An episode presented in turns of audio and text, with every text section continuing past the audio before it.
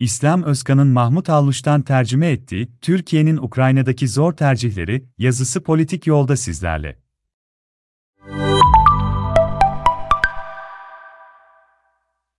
Türkiye Cumhurbaşkanı Recep Tayyip Erdoğan, ülkesinin hem Rusya hem de Batı ile ilişkilerindeki çelişkileri yönetme sanatında her zaman iyiydi. 2015 yılında Rus savaş uçağının düşürülmesi olayının ardından aralarındaki ilişkilerin normalleşmesinden bu yana Ankara ve Moskova, enerji projelerinden savunma işbirliğine, Kuzey Suriye ve Güney Kafkasya'daki nüfus paylaşımına ve 2020 ortalarında Libya'da ateşkes anlaşmasının hamisi olmaya kadar çok yönlü ortaklıklara girdiler. Ancak söz konusu politikalar, Ankara açısından büyük risklerle doluydu. Bu politika bir yandan Suriye ve Güney Kafkasya bölgelerinde hayati çıkarlarını güvence altına almak için Türkiye'yi Rusya'ya daha bağımlı hale getirirken, öte yandan batılı ülkelerle ilişkilerinde büyük gerginliğe yol açtı. Pek çok konuda Türkiye ile Rusya'nın çıkarlarında çelişkiler olmasına rağmen, iki ülke bunları karlı bir şekilde yönetmeyi başardı. Erdoğan, Rusya-Ukrayna ihtilafında Moskova ile Batı arasında izlediği yaklaşımın aynısına başvuruyor, bir taraftan Kiev ile siyasi, askeri ve ekonomik bir ortaklık kurarken, aynı zamanda bunun Moskova ile olan ilişkisi üzerindeki olumsuz etkisini engellemeye çalışıyor. Geçtiğimiz yıllarda Rusya Devlet Başkanı Vladimir Putin, Türkiye ile Batı arasındaki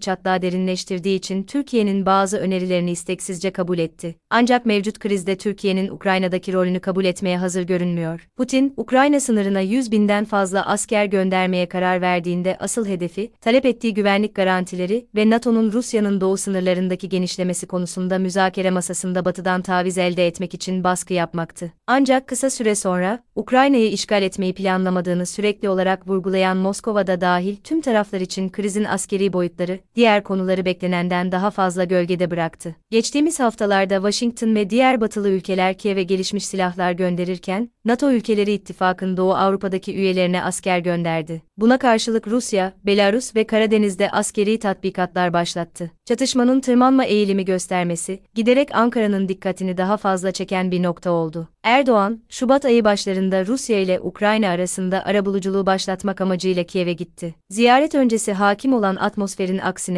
en önemli sonuç, Ankara ile Kiev arasında başta savunma olmak üzere birçok alanda işbirliğini geliştirmek için yeni anlaşmaların imzalanması oldu. Bu ziyaretin Türkiye-Ukrayna ve Türk-Rus ilişkileri açısından iki önemli boyutu vardı. Erdoğan, Rusya'nın itirazına rağmen Türkiye'nin Ukrayna ile ortaklığını sürdüreceğini teyit etmeye çalıştı. Öte yandan Erdoğan'ın Batı'nın krizdeki rolüne yönelik eleştirisi, Ankara'nın Moskova'ya karşı batılı ülkelerin yanında savaşa girmeme yönünde bir tercihte bulunduğunu gösteriyor. Ancak Türkiye'nin çeşitli taraflara verdiği mesajlar çelişkili görünüyor. Erdoğan daha önce Moskova'yı Ukrayna'ya herhangi bir askeri saldırı düzenlememesi konusunda uyarmış ve bunu bir Rus çılgınlığı olarak nitelendirmişti. Hatta Rusya'nın Ukrayna'yı işgal etmesi durumunda Türkiye'nin NATO üyesi olarak ne gerekiyorsa yapacağını açıkça ima etti. Ancak Ankara, bunun Moskova ile çıkarlarına zarar vermemesi için anlaşmazlığın çözüme kavuşturulmasını tercih ediyor. Türkiye'nin Rus gazına, Rus turistlere ve Rusya ile yaptığı ticarete bağımlı olduğu biliniyor ve Moskova'nın Doğu Avrupa, Kafkaslar ve Karadeniz bölgesindeki nüfuzuna ilişkin uzun süredir duyduğu tarihsel endişelere rağmen, Suriye ve Karabağ'da Rusya ile ortak bir askeri varlığa sahip. Üstelik Ankara'nın üstlenmek istediği arabuluculuk çabaları, Moskova ve Kiev için öneminden veya çatışmanın seyri üzerindeki etkilerinden daha önemlidir. Ayrıca bu durum, Türkiye'nin krizdeki tarafsız rolünü sağlamlaştıracağı gibi Ankara'nın Moskova ile Batı başkentleri arasındaki denge, kurma stratejisinin etkinliğine ilişkin iyi bir sınav olacaktır.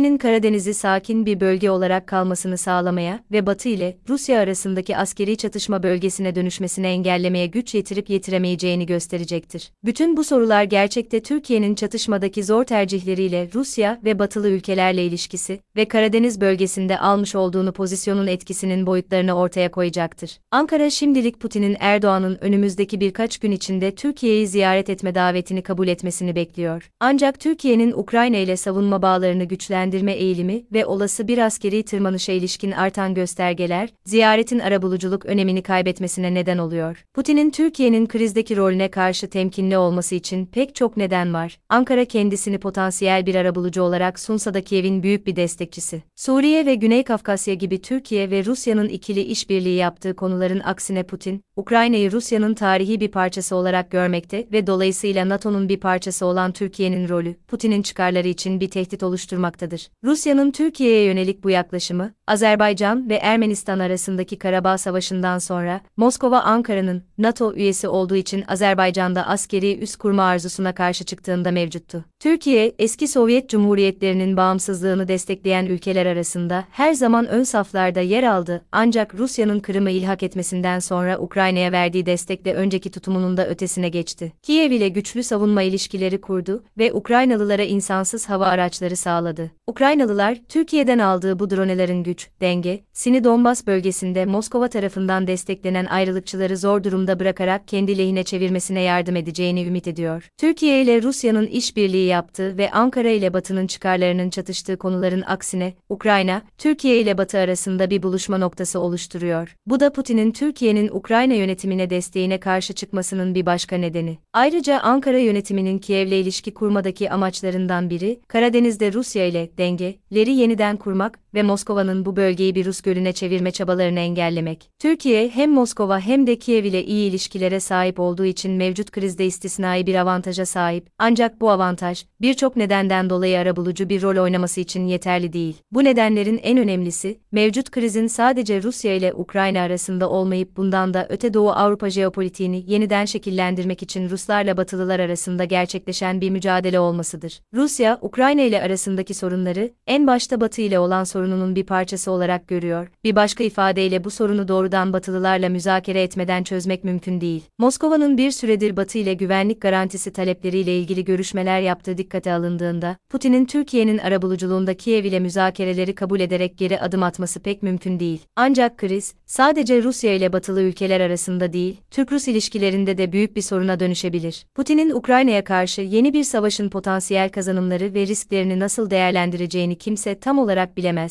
Ancak sonuçları herkes için açıktır. Herhangi bir Rus işgali, Sovyetler Birliği'nin Afganistan işgali sonrası maruz kaldığı benzer bir yıpratma savaşına yol açar. Bu durumda Türkiye için riskler daha da artıyor. 2014 krizinde Ankara, Kırım'ın ilhakına karşı çıktı. Ancak Rusya'ya karşı Batı yaptırımlarına katılmadı. Batı'nın Moskova'ya yeni yaptırımlar getirmesi halinde de aynı rotanın devam etmesi muhtemel. Bununla birlikte herhangi bir yaptırım, Ankara'nın dünyanın enerji merkezi olarak öncü bir rol oynama stratejisi için önem teşkil eden Türkiye ve Rusya arasındaki ortak gaz projelerini ciddi şekilde etkileyecektir. Ankara'nın Kırım'ın ilhakına karşı çıkması, Erdoğan ve Putin'in ortaklıklarını güçlendirmesini engellemedi. Rusya, Türkiye'nin en büyük enerji tedarikçisi olmasının yanı sıra Moskova, Rus gazını Karadeniz'in altından doğrudan Türkiye'ye taşıyan Türkstrem doğal gaz boru hattını da inşa etti. Ruslar ayrıca Türkiye'nin ilk nükleer reaktörünü inşa ediyor. Rus turistler döviz açısından Türkiye için önemli bir mali kaynak. Öte yandan Türkiye'nin Suriye'deki çıkarları, Ukrayna'ya yönelik adımlarında daha temkinli davranmaya itiyor. Erdoğan ve Putin, İdlib'de ateşkes konusunda ve Suriye'nin kuzeyinde Türk yönetimindeki güvenli bölge konusunda mutabakata sahip. Rusya'nın Suriye hava sahasındaki hakimiyeti ve Kürt birlikleri üzerindeki etkisi de Ukrayna'daki eylemlerinin Rusya ile olan anlaşmalarını etkilememesi için Ankara üzerinde baskı oluşturuyor. Türk-Rus ilişkilerindeki ilginç bir paradoks var o da şu, Türkiye'yi onlarca yıl önce NATO'ya katılmaya iten şey, Sovyetler Birliği korkusuydu ancak Putin'in Sovyet etkisini yeniden canlandırma çabalarına karşı Batı ile birlikte hareket etme konusunda Ankara bugün daha temkinli görünüyor. Ankara, Kiev'i destekleyen siyasi pozisyonunu sürdürecek ancak savaş kaçınılmaz hale geldiğinde Erdoğan'ın Türkiye'nin Batı ile organik ilişkisini Rusya ile hayati çıkarlarıyla nasıl dengeleyeceği net değil.